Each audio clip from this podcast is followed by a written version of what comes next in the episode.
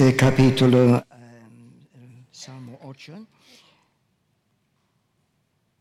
Pero realmente encontramos aquí una pregunta muy parecida al tema que nuestro pastor nos ha asignado. ¿Queréis mirarlo en Salmo 8, versículo 4? Digo, ¿qué es el hombre para que tengas de él memoria? ¿Qué es el hombre? Pues realmente el salmista va contestando porque da una primera respuesta delante de la magnificencia de la creación, pues no somos nada. Versículo 3. Cuando veo los cielos, tus cielos, obra de tus dedos, la luna y las estrellas que tú formaste, digo que es el hombre. O sea, reconoce mirando las estrellas, mirando la creación, de que el hombre es realmente poca cosa. Y eh, si seguimos leyendo en Isaías eh, capítulo 40, versículos 12 y 13, eh, también en relación con Dios mismo, que es el hombre, pues no, somos nada. ¿Quién midió, el Señor pregunta, quién midió las aguas con el hueco de su mano y los cielos con su palmo? Con tres dedos junto el gracias, el polvo de la tierra y pesó los montes con balanza, con pesas los collados, y entonces sigue. He aquí que las naciones les son como la gota de agua que cae del cubo y como menudo polvo en las balanzas les son estimadas. He aquí que hace desaparecer las islas como polvo. Lo que está diciendo el profeta es que contestando la pregunta, ¿qué es el hombre? En muchos sentidos diríamos, pues nada, no es nada. Mientras el salmista sigue diciendo, pero un momento, Dios nos ha creado y ha puesto unos eh, privilegios tremendos sobre nosotros. Esto es lo que él dice a continuación en el Salmo 8, de que había puesto toda la creación mm, eh, bajo sus pies, bajo su gobierno. Versículo 6, le hiciste señorear sobre las obras de tus manos. Sobre todo pusiste debajo de sus pies.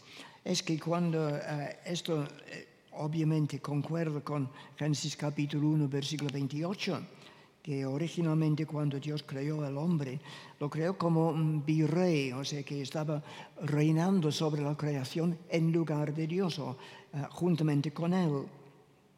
No obstante, Génesis 3, la separación del hombre de Dios debido a su pecado. Y entonces, ¿qué es el hombre? Pues es pecador. Ahora, en Cristo, adoptados como hijos suyos, hijos de su familia. Esta es una frase tremenda que encontramos varias veces en las Escrituras. Leo Efesios capítulo 1, versículo 5.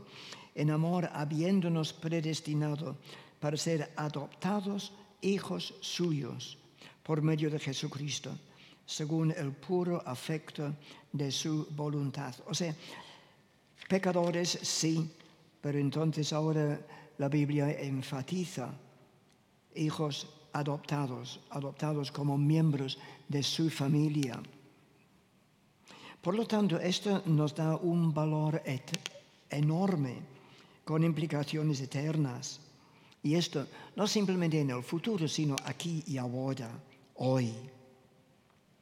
Pero puesto dentro de unas semanas, eh, se ha pedido a Esther hablar sobre qué es ser mujer donde vamos a intentar contestar un poco eh, esta noche el tema desde el punto de vista de un varón, o sea, el hombre cristiano.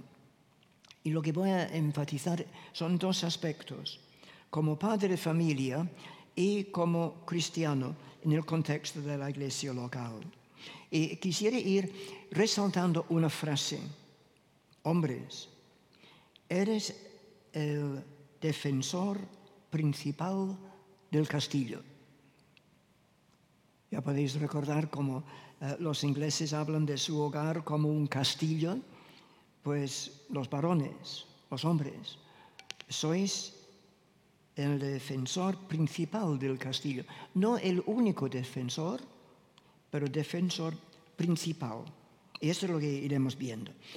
¿Qué es ser hombre? Pues si estamos mirando en el contexto de padre de familia, vemos de que, en primer lugar, como sacerdote de la familia, según primero de Pedro, todos los creyentes somos sacerdotes, todos sin distinción de sexo, de cultura, de pueblo, todos redimidos por Cristo, tenemos el mismo privilegio de acceso al Padre como miembros adoptados de su familia, todos igual. No obstante, el padre de familia tiene unas responsabilidades muy específicas como líder, como responsable especial del cuidado de la familia. Eres el defensor principal del castillo. Líder responsable del cuidado de los demás. Pues sí, encontramos en Efesios capítulo 5 de que todos tenemos una responsabilidad tremenda de cuidado de los demás miembros de la familia. Pero estamos enfocándonos en cuanto al varón. Tiene unas responsabilidades de, en cuanto a su esposa, cuidarla, amarla, protegerla y activamente hacer todo lo posible para fortalecer su fe y su devoción y su entrega al Señor. Quizás algunos hombres han pensado de que su responsabilidad es no estorbar el desarrollo de su esposa, pero voy a sugerir de que la Biblia nos anima, nos manda también a hacer participar activamente en fortalecer la fe de los demás que están en un sentido en tu cuidado. Nuestro pastor ha hecho un resumen que es ser hombre en valentía, esfuerzo y amor. Entonces sí quisiera resumir esto en esta frase. Eres el defensor principal de tu castillo y que no puedes evitar esta responsabilidad. El vídeo que hemos visto, Brazos extendidos, eh, eh, es una ilustración perfecta de las responsabilidades de padre familia, de ser el, el sacerdote, el líder de la casa. Y esto de, en cuanto a su esposa, sus responsabilidades de cuidarla, también eh, se ve este cuidado en lo que encontramos en Isaías 62. Versículo 5, la, la, última parte, habla de la plena satisfacción y alegría del esposo en su esposa. Dice, como el gozo del esposo con la esposa, así se gozará contigo el Dios tuyo. Y esto se puede demostrar en nuestras acciones y en nuestra manera de hablar con y de ella. Quizás algunos hombres podrían pensar, bueno, yo no sé mm, decir, no sé qué hacer. Pues si necesitas ayuda, lee de nuevo el libro de Cantar los Cantares. Ahí encontramos una serie de, de ayudas. ¿Qué estamos diciendo? ¿Qué es ser hombre en el contexto de padre de familia, en primer lugar, una serie de responsabilidades hacia la esposa, cuidarla, amarla, protegerla y activamente hacer todo lo posible para fortalecer su fe y entrega al Señor. Eres el defensor principal del castillo. Y en cuanto al resto de la familia, en cuanto a los hijos y tanto uh, en cuanto a los, los, padres o los abuelos, realmente uh, voy a mencionar cuatro cosas sacadas del libro Transmisión de Valores que se puede adquirir uh, en la librería. El tiempo que les dedicas a los demás y a los niños. Es otra responsabilidad del padre, el varón. Y voy a decir entre paréntesis, el tiempo que pasas en compañía agradable con tu familia y amigos es una manera de prevenir el Alzheimer. no estamos hablando del Alzheimer esta noche, pero es una, una cosa eh, interesante de que es bueno pasar uh, tiempo en compañía agradable con tu familia, con las personas que están alrededor tuyo, dedicando tiempo a ellos. Una de las responsabilidades. Otra responsabilidad es valorar verbalmente a vuestros hijos. La madre, sí, lo hace a la perfección, pero es el padre que tiene que hacerlo. El padre varón tienes que hacerlo, de verbalizar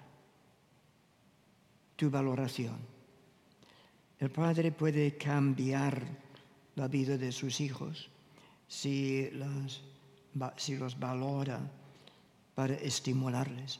Pero no pongas el listón tan alto para frustrar a tus hijos. Ya también Pablo eh, habla de una forma muy clara de esto cuidar a los, hijos, pero no frustrarles. En ser modelo, no hablamos de perfección, pero el padre de familia, el varón, también tienes que ser modelo. No perfección, pero quizás un ejemplo. Un ejemplo en cuanto a tu devoción al Señor, en primer lugar. Que los demás te vean meditando y disfrutando de la palabra eh, a veces podemos ir eh, disfrutando tanto de tiempo de oración, tiempo devocional eh, en secreto, em, pero también no es para que ellos simplemente te vean, no, es para que seas un ejemplo para que ellos vean tu devoción, tu amor hacia el Señor, meditando y disfrutando de la palabra.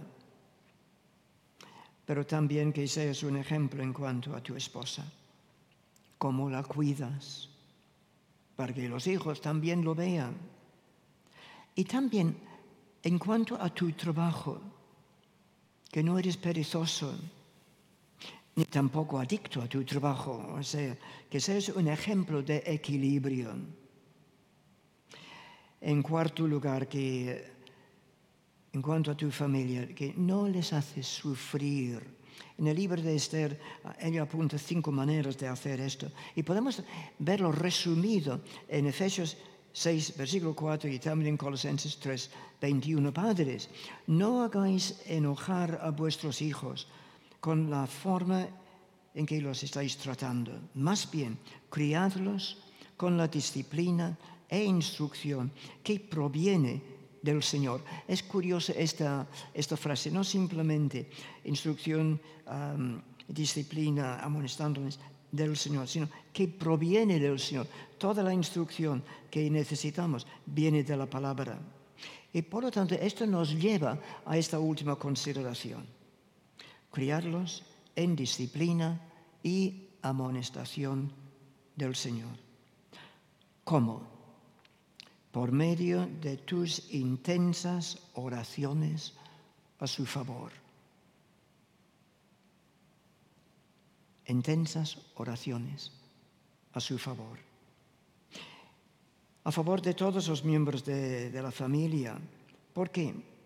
Porque eres el defensor principal del castillo.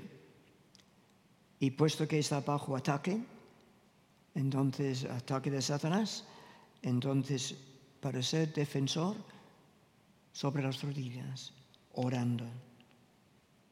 Brevemente, si hemos estado hablando como padre de familia, como miembro en el contexto de la iglesia local, solamente voy a mencionar un texto porque no tenemos tiempo para extendernos en este punto. Primero Timoteo capítulo 2, versículo 8, dice Pablo, quiero pues que los hombres oren en todo lugar, levantando manos santas, sin ira ni contienda. Y es curioso que cuando dice esto, quiero pues que los hombres La palabra es varones. Quiero que los varones oren en todo lugar, levantando manos santas, sin ira ni contienda. Por lo tanto, si vamos a cumplir con nuestro trabajo de ser hombre, hay, hay tantas cosas para decir. Eres el defensor principal de tu castillo. Este es ser hombre, ser defensor. Brazos extendidos, no solamente para recibir, para ayudar, sino también brazos extendidos al cielo orando. Valentía, esfuerzo y amor. Que el Señor nos ayude a ser hombres de verdad que honren al Señor.